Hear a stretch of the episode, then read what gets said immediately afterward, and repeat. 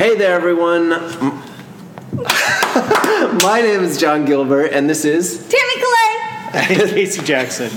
and we are with the Institute for Individual and Organizational Change, and we are here to help you enhance your outcomes and improve you well improve your evidence-based communication skills around you helping either individuals or communities that you serve or the organizations you're in with some evidence-based communication and coming at that from different angles. And one of those angles today is going to be talking about equipoise and the righting reflex and how that kind of plays into uh, helping people with communication skills. So there's a lot of angles we can take. Uh, we've talked about it in other podcasts as well, um, but this one's going to be a really a deep dive. And we even have a podcast that Casey and I have done a while that's ago. yeah, it's it's a deep deep dive. So we're going to try to touch on some of those, but that'll be a value add for for you uh, out there in the membership uh, to get access to that. If you if you're really interested uh, in some controversial topics, uh, we'll see how deep we go into that in this one. Um, but first of all, if someone's coming onto this to learn about the righting reflex and equipoise, just quickly, briefly, what would you say uh, those things are, just to start us? I, the two things I think of off the top of my head for righting reflex is it's a reflex, and if you go to the front part of it, mostly because you think you're right. Uh, so if you're going to call it simple, that's a simple way to look at it is the righting very reflex. I think I'm right. I think you're wrong, and I'm having a reflex or a reaction to that. I think that's a simple way. Um, a way conceptually to think about it for me that I like to use is with a cat. When I was actually again, we've talked about on multiple cat podcasts, webcasts. Um, I like to look at the definitions and find out. I want to be accurate with it. And I remember seeing that a cat has a righting reflex, so it rights itself in the air and it lands on its feet. So if it falls out of a tree or gets tossed up in the air, um, you know, its body just twists itself around to try to get its. It will land on its feet. It rights itself in the air.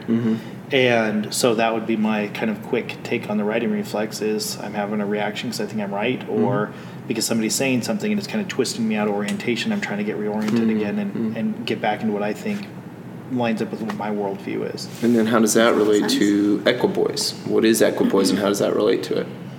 Well, equ- equipoise is equal position. You, you're you're going into a situation, or equipoise is being balanced or unbiased um, when you go into uh, any situation. Uh, Equal position of equipoise, and what you look at with when we had the whole conversation about physics and the righting reflex and, and resistance, um, when we get frustrated with somebody, if someone triggers our righting reflex, it's really hard to stay balanced or unbiased. Mm-hmm. When somebody says that mm-hmm. we've talked about having mm-hmm. podcasts on politics or other podcasts about elements of MI. And a whole program called CII that we might be unveiling 2020. Look out.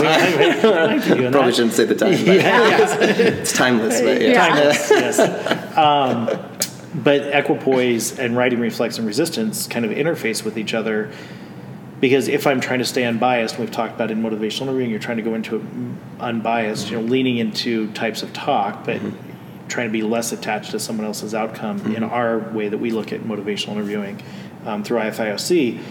And when someone does something that we wildly disagree with, or their behavior is completely not in alignment with a pro social value or mm-hmm. their own values and goals, we tend to get triggered. Which, when we get triggered, we tend to fall out of equipoise. We don't stay mm-hmm. unbiased. We tend to be biased and share our opinions with it. Mm-hmm. When we share our opinions, there's a higher likelihood it's going to generate tension between two things, mm-hmm. which is resistance. So I think those are the, the quick down and dirties on Okay. resistance and equipoise. Um, we can get more into how they fit together in a proactive, uh, you know, progressive way in a dialogue. But just basically speaking, that's the way that I look at righting reflex and equipoise and, and how it fits in with resistance. Some real life um, examples of what I always think with, especially the righting reflex, is when I get together with like girlfriends or friends or someone's telling me about a problem that they're struggling with, and how quickly I just want to go, "Oh, you need to do this." Yes. And yes. and then how quickly, advice, yeah. how quickly you see the eyes glaze over as they go, "Hmm, I don't know if that's the right solution for me." Yes, yes. And so it's easy in those situations for us to want to like tell people that we're right, you need to do this, you mm-hmm, know, mm-hmm. give people advice, but they don't always necessarily want that advice too. Mm-hmm. Well, because it's um, coming from that well-meaning place, and there's a lot of people that get into helping professions versus business professions, which we can have a whole conversation around this as well. That'll that'll be interesting with the righting reflex. But if you're going into a helping profession, you genuinely mean well. If you haven't gotten super jaded mm-hmm. of years of, of of things, but you genuinely mean well, and Yeah. you're in a friendship situation or a helping situation if you just did this, well, how about you try that? Well, you know, don't you know the research shows this if it's healthcare Yeah. or something, or my own righting reflexes, being very aware to that. Yeah. Um, it just is so well meaning and it really is trying to contribute to the person. Yes. Yet It it's is. not for some reason a lot of the time. This is kind of like harping on the physics of communication, like we talked about in another podcast.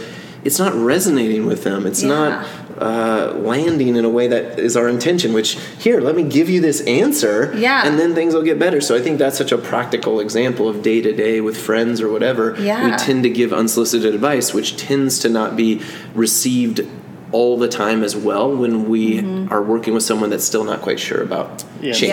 Yeah. And Yes. it's a version of our righting reflex, not that I see them as wrong, but I'm trying to fix them because I want to make it right. That's another way to look at it as well. Is, is Dr. Susan Butterworth talks about the fix it hat creeping up, Yeah. and that the fix it hat is coming on when we're with friends or being trying to help someone. And I think Yeah. that's an, another helpful way to look at righting reflex that takes us out of equal position, which has a higher likelihood for generating some of the resistance or the mm, I don't want to talk to you about this because uh, you're not really hearing me and you're just giving me advice. Yeah, and and you haven't thought about the fact that I've thought about this for a while, or Yes. because I mean, like even you guys have have. I'm sure you guys can think back to times where someone's all of a sudden given you advice, and you're sitting there and you're like, I need to smile and nod because they're my friends, and you know I want to seem engaged, but really I'm like, you have no idea. So, mm-hmm. or maybe that's True. just me. No, it is just you. And- no, no, that's totally, totally. And I'll add Yeah. really opening myself to consider the intention of what's happening and the feedback, knowing that I can sometimes push it away, but also just being, oh, I need to pay attention if I'm going to manage my righting reflex to their righting reflex, Yes. then I'm going to really go internal and not blame outside myself, like we've talked about in, in other uh, podcasts. And I'm going to go, okay, I'm going to recognize their intent is positive, and I'm going to make a positive assumption or an assumption of positive intent in those situations has helped me a ton that they really do mean well Yes. Yes. um, and that there's something to learn here whether it's exactly what they're saying or not maybe not but i understand at least to some degree that it would only generate resistance if i respond to my righting reflex from their righting reflex Yeah. so why even go there you Yes. know Right. like like i need to stay in equal position if i want to be the change of bringing harmony to this and also some humility Exactly. You know, and uh, just listening to you both talk about it, what strikes me as well too, it really reinforces that not every conversation is a motivationally based conversation. Exactly. a behavior change focused Right. conversation You know, and and how there are some conversations where we are attached to outcomes, Mm-hmm. um, and we want very specific outcomes. Th- There's just to be able to balance that in a way. You hmm. really do understand that it is; those aren't MI based conversations. Um, mm-hmm. even if we're trying to get somebody to change behavior, mm-hmm. it's literally we're trying to get someone to change their behavior, mm-hmm. which means we're attached to the outcome. We want them to be what with them to what we want them to be, which is more of a compliance method or model of communication. So we've talked about this regarding politics. We've talked about this mm. regarding personal relationships or interpersonal relationships. Like when would you use MI, when you, would you not use MI?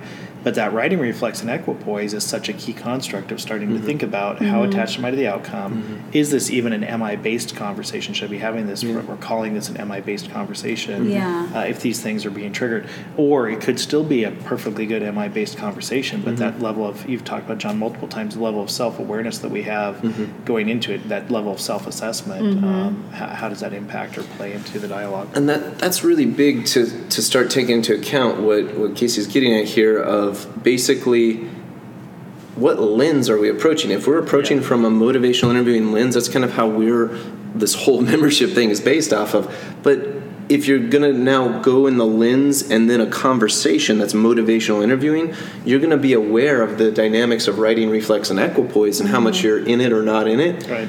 that's a different thing with MI than if you just focus on your righting reflex and equipoise. Right. So there is something to be said about even if you're just with friends, like you were bringing up, Tammy, Yeah.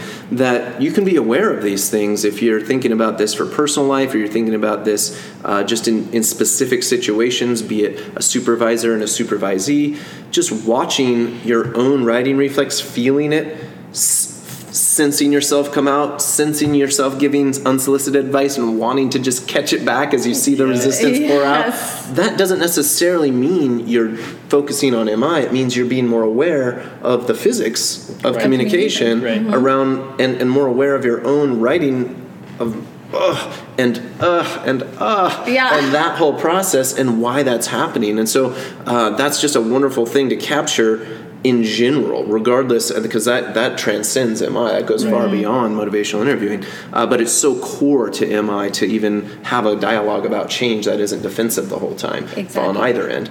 The other thing that I was really uh, hoping we could get into, there's two things that have come up so far. One is this whole idea about um, who is defining what is. Oh, I'm realizing I gotta.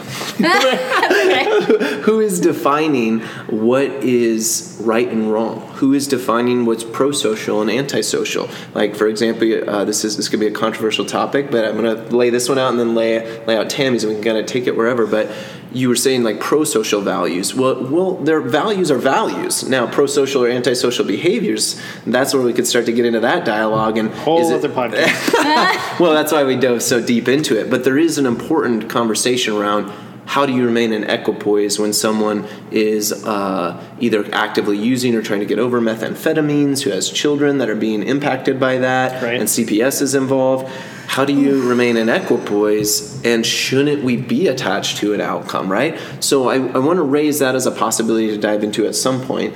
Um, there's also the possibility of what we alluded to a little bit earlier of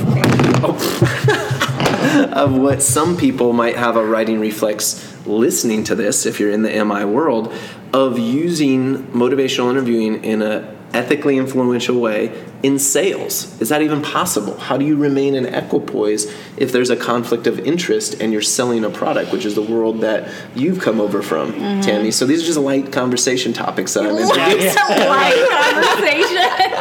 So we can go in either direction, but each of them includes how do you manage righting reflex either looked at as beneficent and altruistic and pro-social and I just want the best for them, but I'm still having a righting reflex and getting out of equipoise if I if I try to get them to stop doing methamphetamine, or in sales, which is seen as much more dirty and and not as uh, beneficent and altruistic, trying to get them to buy this product because I'll benefit from that. So if we could kind of talk about righting reflex and equipoise in relation to those examples, I'd be very curious of your thoughts and where you, where you'd want to start.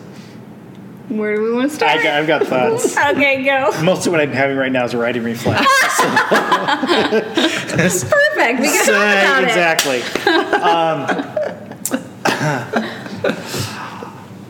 so, what I can talk about a little bit about my righting reflex is part of my righting reflex is defending myself, having done work with like your company actually Oh.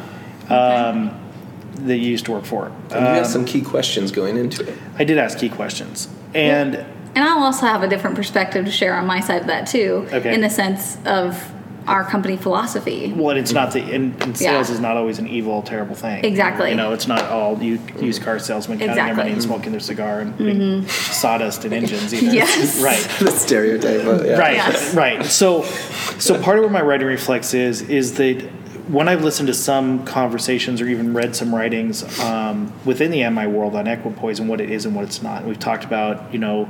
There's, you know, I was in the middle of a heated conversation that ended up on film. Um, uh, We can maybe link to it. we, may or probably won't link to it. we promised we we don't have access to it. We still have access. Yeah. Oh, Oh, we we do. do. Oh, Okay. yeah. Uh, the the request. Yeah, no, don't request. Because there's another person involved who's very well known in the MI world who, anyway. Um, but we got into a conversation about equipoise and what the conversation ended up moving in towards, and this is a very popular thought in motivational interviewing, is in MI there are times we're attached to the outcome. Um, I want somebody to get treatment. I want them to go to inpatient, and it, that triggers my righting reflex because from a physics perspective, and we've had our whole conversations about the physics of MI well, that's a compliance model. You're just being nice. You're using good MI strategies to get them to an outcome that you want them to get to. But they'd be healthier if they got to that outcome. Right, and this is my whole. This is the whole issue with then is that equipoise or not? There's one whole large camp that believes that you shift out of equipoise and is, and even as soon as you start to give more preferential treatment to change talk over sustained talk, that you're out of equipoise at that point. I That's what that camp is saying. that's what that camp Yeah. says, and and and there's good, legitimate reasons why, and I understand the rationale behind that. And I remember having that conversation, and I remember scrambling, running back to my hotel room actually, and scrambling and searching all the information that I had because I knew that there was also a counterpoint that, that looked at it through the lens I looked at, and it was ironically, thankfully, from at the time Bill Miller um, in a presentation I think he'd done in Sweden. Uh, he and, and Stephen Rollnick had done, and specifically, I found the PowerPoint. I don't know how the heck I found it, but I found the PowerPoint slide deck, and I remember and I remember reading the slide that said you can stay in equipoise through the entire process, um, give preferential treatment to change talk, and still not be attached to their outcome that you can go into it. Just because you're it doesn't mean you're trying to, to bias them one way or the other but just because you are giving more preferential treatment to one type of talk over another type of talk doesn't mean you're attached to their outcome. And it was like i and i thought that's exactly what i was that's the way my brain was looking at mm-hmm. it. And are we trying to generate a sustained behavior change? Or are we trying to get them into treatment or to eat healthier or whatever? It just for me it starts to contaminate when I look at it from a physics perspective, it starts to contaminate the model. But but then I hear it justified because oh, this professional in MI said or this really well-known person in MI said it, and I keep thinking, but that kind of goes against the basic physics, the way that I teach it. Which again, what I own completely is that's my mm-hmm. righting reflex. Mm-hmm. Mm-hmm. Um, that's me going, well, wait a second, this kind of is a compliance model, but we're just being nice. and We're mm-hmm. using motivational learning to get them to the outcome we want to get them towards. Mm-hmm. So I think that's why I can see two viable camps mm-hmm. looking at it differently. That no, you step out of equipoise as soon as you start to. I'm not. I am attached to their outcome, and I step out of equipoise as soon as I'm going to start give preferential treatment to change talk. Um, but for me, I look at more of the method of it, and I think, but I'm helping them navigate towards where they want to go. And this is why I can see the difference between which we've had conversations about, even even conversations in, in the ongoing development, like the newest versions of the Mica, as we keep editing it. Yeah, um, the difference between do we need a target behavior, do we not need a target behavior, and the thing we've talked about in other podcasts about Stephen Rollnick talking about values and how much we Exactly. you know, even prior to that conversation, really it had developed when I developed Focus Mountain and the values driven approach. It doesn't mandate that there's a target behavior to be able to have an MI based conversation. Again, from the version of it the way I mm-hmm. teach and, and look at MI, and the outcomes that I see happen from this is, but once people get clear about their values, they start to get clear about the targeted behavior they need to work on. That whole process is motivational reviewing, mm-hmm. and I don't need to be attached to the outcome to have that happen. Um, what I'm attached to the outcome of is using a method. What I want to do well and accurately is a method of communication that helps Tammy resolve her ambivalence, so her behavior lines up with her values and her goals. There's a there's a particular slide I'm thinking about. Um, some of you may have seen if you've been through our trainings before, but there's the slide. There's there's tons of different pictures of it. Basically, an, an individual holding two things they're debating between. And there's tons of pictures around that kids, mm-hmm. you know, holding a, a book and you know an ice cream cone, or you know an, an adult holding mm-hmm. you know a, a carrot and a, and a slice of pizza, and the example I use when I show that particular slide between a woman looking at a, a healthy choice and unhealthy choice in her hands is for me what a pure MI based conversation is based on the physics or the way that I look at motivational interviewing as far as helping change behavior is if Tammy is debating between these two things, I just want her to be crystal clear who is she, what are her values, and which decision lines up with who she wants to be not only now but 5 years from now, 20 years from now, mm-hmm. 50 years from now. And at the end of that conversation, what she may say to me, and this is the example that I've always used, is she may say, you know what, Casey, this conversation was so helpful. And it scores perfectly great on MI. Mm-hmm. And at the end of it, she could say, this was so helpful. This summer is the last summer I get with my kids before they take off for college. I am not going to stress over everything I put in my mouth. Mm-hmm. I am going to be present with them. I'm going to have a blast with them. I'm going to savor every single moment I'm with them. And I'm not going to be sitting there counting calories or saying, no, I'm not going to get that because mm-hmm. whatever.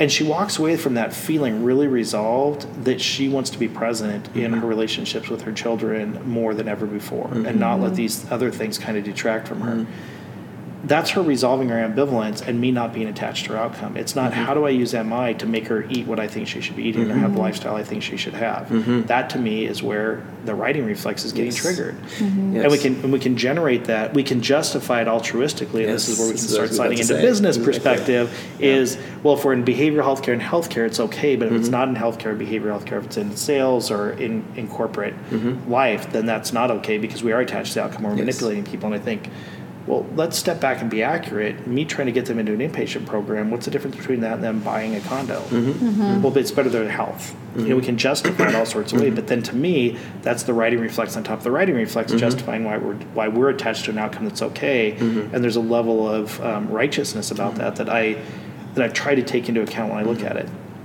And the same example with Tammy, looking at two sides of this, she and I, I could have a purely MI conversation, scores MI across the board on any MI measure. Mm-hmm. And at the end of it, she could say the exact opposite. She could say, you know what, this conversation was so helpful but I need to stop justifying why I'm not eating healthier. Mm-hmm. And I could use my kids going off to school of why I'm not going to eat healthier, but the reality is I want to be around for them for the long mm-hmm. run. Mm-hmm. I want to be around for them when they get back from college. I want to be around for them when they have children. I want to be mm-hmm. around for my grandchildren. I want to be around for my grandchildren's children. And I need to start eating healthier now. Mm-hmm. That could be a perfectly good MI based conversation that helped mm-hmm. to resolve her ambivalence. And for me, when this whole conversation is about equipoise, the righting reflex, um, and resistance, what I'm trying to do is have Tammy have the ultimate conversation with herself mm-hmm. that helps her resolve her ambivalence around a target behavior, that helps her get her behavior in line with what her values mm-hmm. are, mm-hmm. not getting her behavior in line with what my values are. That was super powerful. Okay. I want to slow down on that. Okay.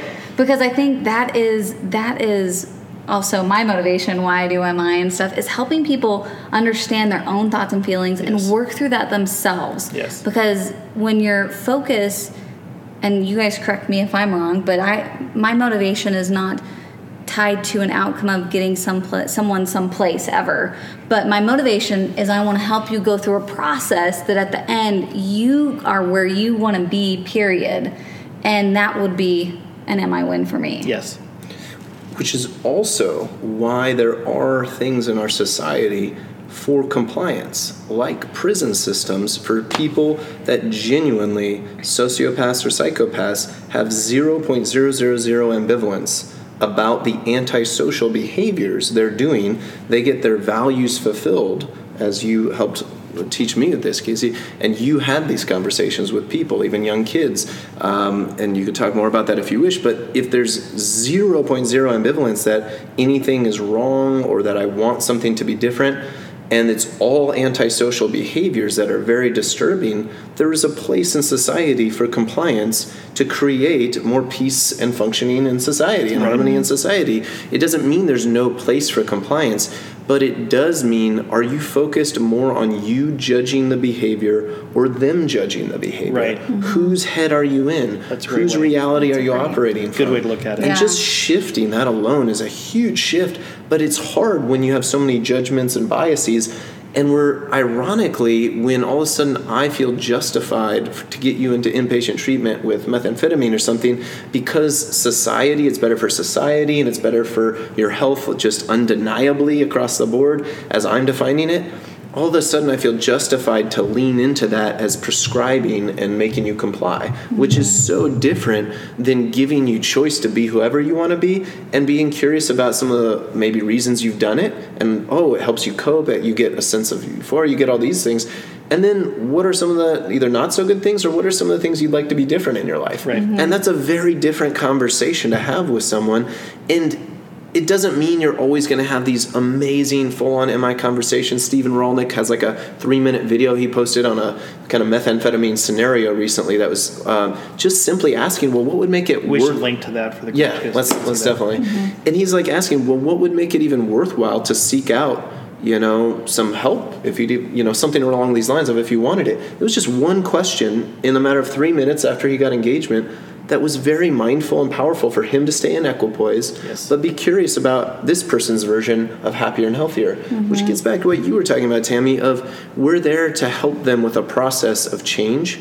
And that's why these books are called Helping uh, Change and helping in this neutral way, helping guide towards change, which is so critical to what you're bringing up is they're the ones defining happier and healthier Yes. but that doesn't mean we might bring in some information or something like that For that helps sure. them. That helps them get where they want to go. Mm-hmm. Because we all have insights and ideas that can help support. But as long as they're going through their own process of navigating their own thoughts and feelings and thinking about what life would look like, Yes. what life wouldn't look like, all those type of things, then we're being helpful and they're getting to the the outcome that I ultimately feel successful in. Mm-hmm. Whether they choose a specific target behavior and, and resolution or not, I'm not necessarily tied to that, but as long as they go through that process and get to an outcome that they feel really good about, that feels really good to me too. And I'll tell you, is you guys are talking about this, and, and one of the things you brought up, John, I think one of the things that triggered my righting reflex again when I was providing trainings, I remember this years, it's probably 10 years ago, probably a decade ago, and I remember people kind of sitting there um, at this one addiction treatment agency I was doing a training for, and so people were kind of just sitting back in their chairs and kind of disinterested. And I said, you know what's going on? They said, well, we've been through MI training before. We don't call it motivational learning. We just call it motivational manipulation in and, him and that and that Same on. and that triggered my righting reflex because I thought, where did you get that training? Because that's not motivational interviewing. Mm-hmm. But then there was a whole thing of how do we use this method to get them into treatment? How do you get them use this method? And their whole training was on how to use this method to get people the outcome you want to get them to. Mm-hmm. And I just mm-hmm. think. Well, fundamentally, if we look through a physics lens, if you're getting them to go where you want them to go, that is compliance model. And so it was like, oh, that makes sense why they call it motivational manipulation. So you're using a technique to get the outcome you want, but you're saying you're affecting behavior change. And it's like, mm-hmm. well, wait a 2nd You're mm-hmm. starting to you're starting to contaminate different constructs then. And I think that's mm-hmm. why for me it's you know we've, we've talked before about the physics of, of communication the physics of motivational learning that i like looking at that lens through and I think because I tend to challenge things so much in my own mind, I really wanted to be consistent with motivational interviewing, but have it more watertight from a, a teaching perspective. You know, it needs to hold water for me. Mm-hmm. Mm-hmm. And, and be when it's coherent like, and consistent right, have and it can't just be, well, this is motivational interviewing, so it comes from a place of compassion. Well, good. Now let's take two more steps. Well, Mm-hmm. how is it compassionate if we're taking this approach to it? or this scenario or that and when it scenario. starts leaking left and right for me that it's like i can't i can't teach it this way it just Yeah. doesn't work for my brain so Yeah. again what i'm going to keep saying is i don't this is the flip side of my righting reflexes. i'm not saying that i think i'm right Mm-hmm, but i feel very comfortable training in a model and when i hear things that are like wait a second you're, it's almost like talking out of both sides of your mouth if you're saying no it's about empowering the person. It's a person-centered approach as long as they get to the outcome that we're trying to get them to. It's hmm. like wait a second that's there's mm-hmm. that's is in, Yeah. an inconsistent